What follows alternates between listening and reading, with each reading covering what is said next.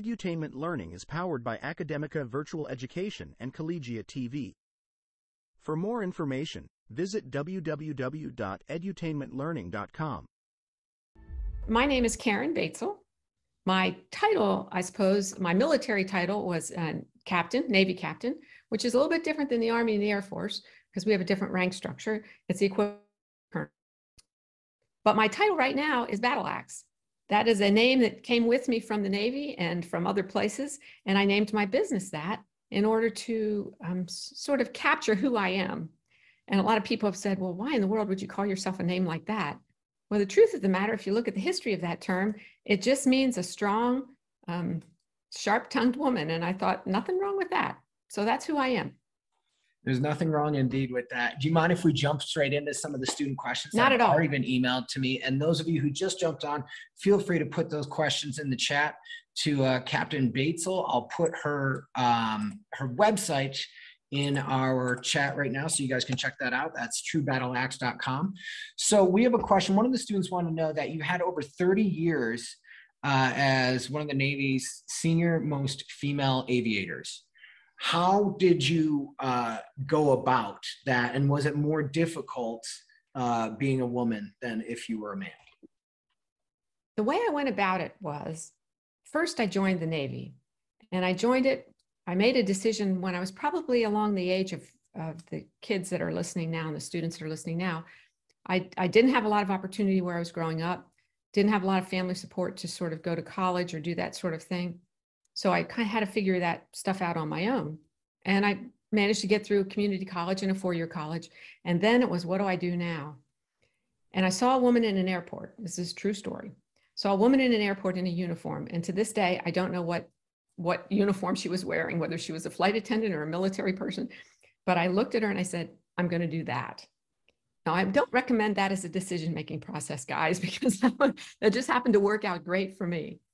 So there are lots of places where you can find out information about the military service. Once I got in the Navy, I looked at the Navy and I really loved it. And I thought there's three things people in the Navy do. They fly, they fly planes, they drive ships, or they drive submarines. Well, at that time, there were no women allowed to drive submarines, so that left ships and planes. And I thought I would enjoy flying more than driving a ship. Now, you want to know how much flight experience I had when I made this momentous decision? Right there, none. So I said, I better get myself prepared. So I went to private ground school, took the test for the Navy, and ended up in flight school.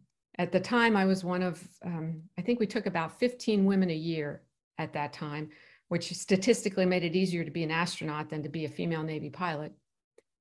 And I found out that I really loved it. And realize that any limitations, and this is important, if you don't listen to anything else I say today, guys, listen to this.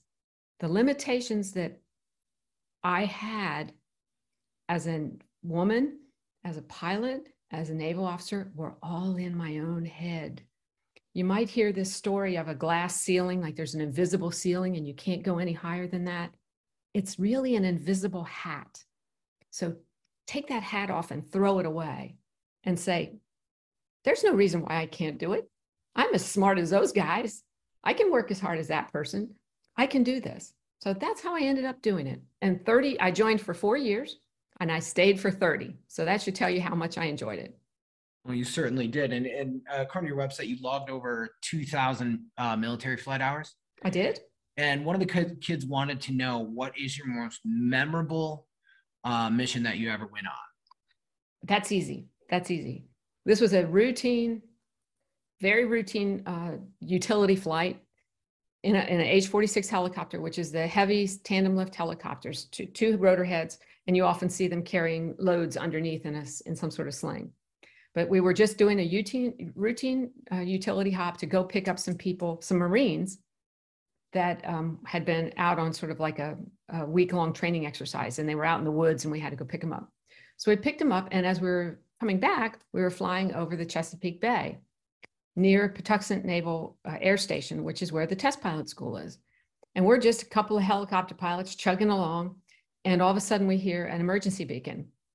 Now, most of the time, like smoke detectors, an emergency beacon goes off and it's just a mistake or somebody's testing it. but it turned out this one was a real one. And we look up, and coming down in front of our helicopter were two parachutes with two guys that had to jump out of a, a aircraft that was had, had they had to eject because the aircraft was uh, on fire. And being in the right place at the right time, we picked up two.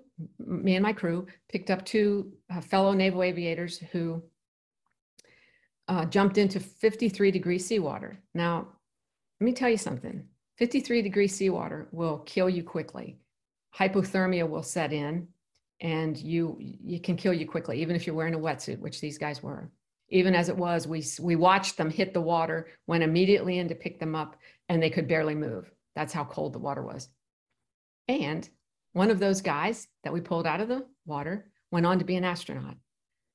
So my most memorable my most memorable flight was one where you just never never expected in a million years that something cool like that would happen not not for those guys but the opportunity to save a life for somebody that went on to be somebody fabulous so that that will remember that flight for the rest of my life That sounds like it's something straight out of a movie.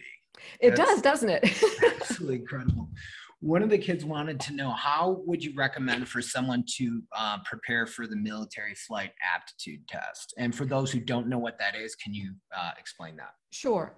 There's there's a, a test, a sort of a standardized test, and it's it's a highly predictable test to tell whether you have the skills to and and the aptitude to be a pilot.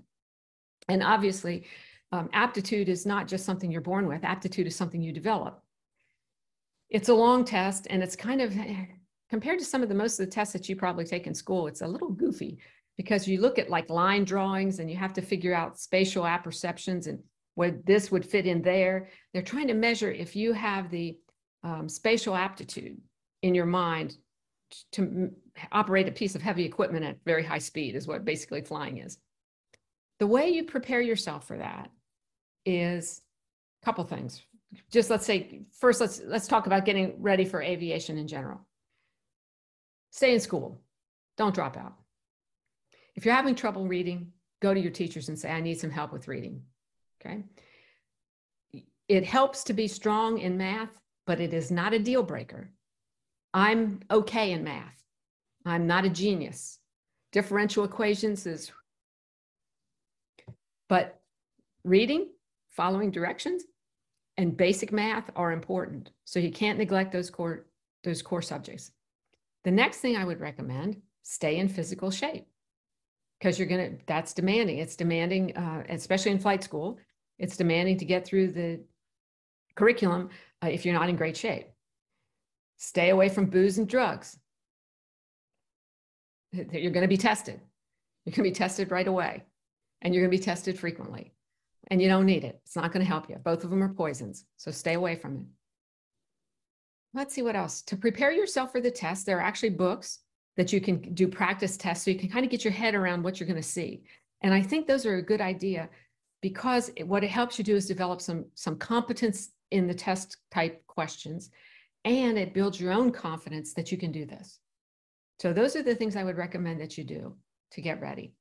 If you're looking for if you don't have a lot of if you don't have a lot of money and you would like to get some private hours flying, look around and see if there's a civil air patrol around where you live if not, and I'm speaking to the American kids now, um, junior ROTC and ROTC will both give you opportunities that you might not have because flying is an expensive hobby. If you're if you're trying to buy um, private hours by yourself, it can be very very expensive. And remember, I had none. I had none. That's it's not a deal breaker. But if you wanted to get into the air, look into Civil Air Patrol and ROTCs. One of the, and thank you for that wonderful uh, advice. I know that's priceless to a lot of the kids, given your resume and the things that you've done. Um, one of the kids wanted to know, can you list all of the aircrafts that you've flown? Because it's it's Yes. a lot. Yes, um, I started out flying the T-34 um, Mentor. It's a turboprop. That's that was the Navy's trainer at the time. It's since been replaced. Then I went to uh, intermediate or um, introductory helicopters, which is TH-57 Bell Jet Ranger. Uh, they're still flying around. There, you see them in a lot of movies. Then I flew the UH-1, which is the one you always see in the Vietnam movies. That was the advanced helicopter. Then I flew the H-46 um, Sea Knight, which is the tandem rotor one that I just described that I did the rescue in. Then I flew the C-12 um, uh, King Air, which is a um, turbo, uh, dual engine turboprop uh, tr- transport plane, a small transport plane, carries seven passengers. And then I finished up my career flying the C9, which is essentially an MD-80, which if you've ever flown an air in an airliner, it's basically the Navy's version of an airliner. Which makes me sort of weird because very few people in the Navy fly helicopters, propeller aircraft, and jet aircraft. But because at the time they didn't really know what to do with women in the Navy flyers because of the combat restrictions that have since been repealed. But when I was coming up, they had not been repealed. So they had to find a career path for us, which caused us to have to change uh, aircraft types. So I was a great beneficiary. And on top of that, I served on six different ships. So that was pretty awesome too. Aircraft carriers and supply ships and ammo ships mostly. That's incredible. We'll go with a few more student questions and then we'll let you Okay. go. Um, one of the kids wanted to know what what uh, things did you need to study when you were in school that helped you become a better pilot? I would say that being a good student in almost any discipline will help you in flight school. And this is the reason why. Now, obviously, if you want to be an astronaut, aeronautical engineering is the way to go. Okay. But if you want to be a pilot, just having strong study skills of any kind is important. If you want to lean toward the technicals, that would be a good idea. Math, engineering, would be, you know, at the top of the list if you're if you're sort of just making a choice. My degree though is in economics. So, and I went to flight school with a guy with a degree in trumpet performance. He was a musician that ended up being a Navy pilot. So that is not as restrictive as you might think.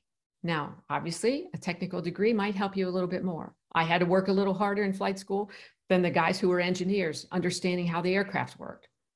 But I'm not a genius, but I am a very hard worker and I knew how to study. That's key. That's going to be key no matter what you do.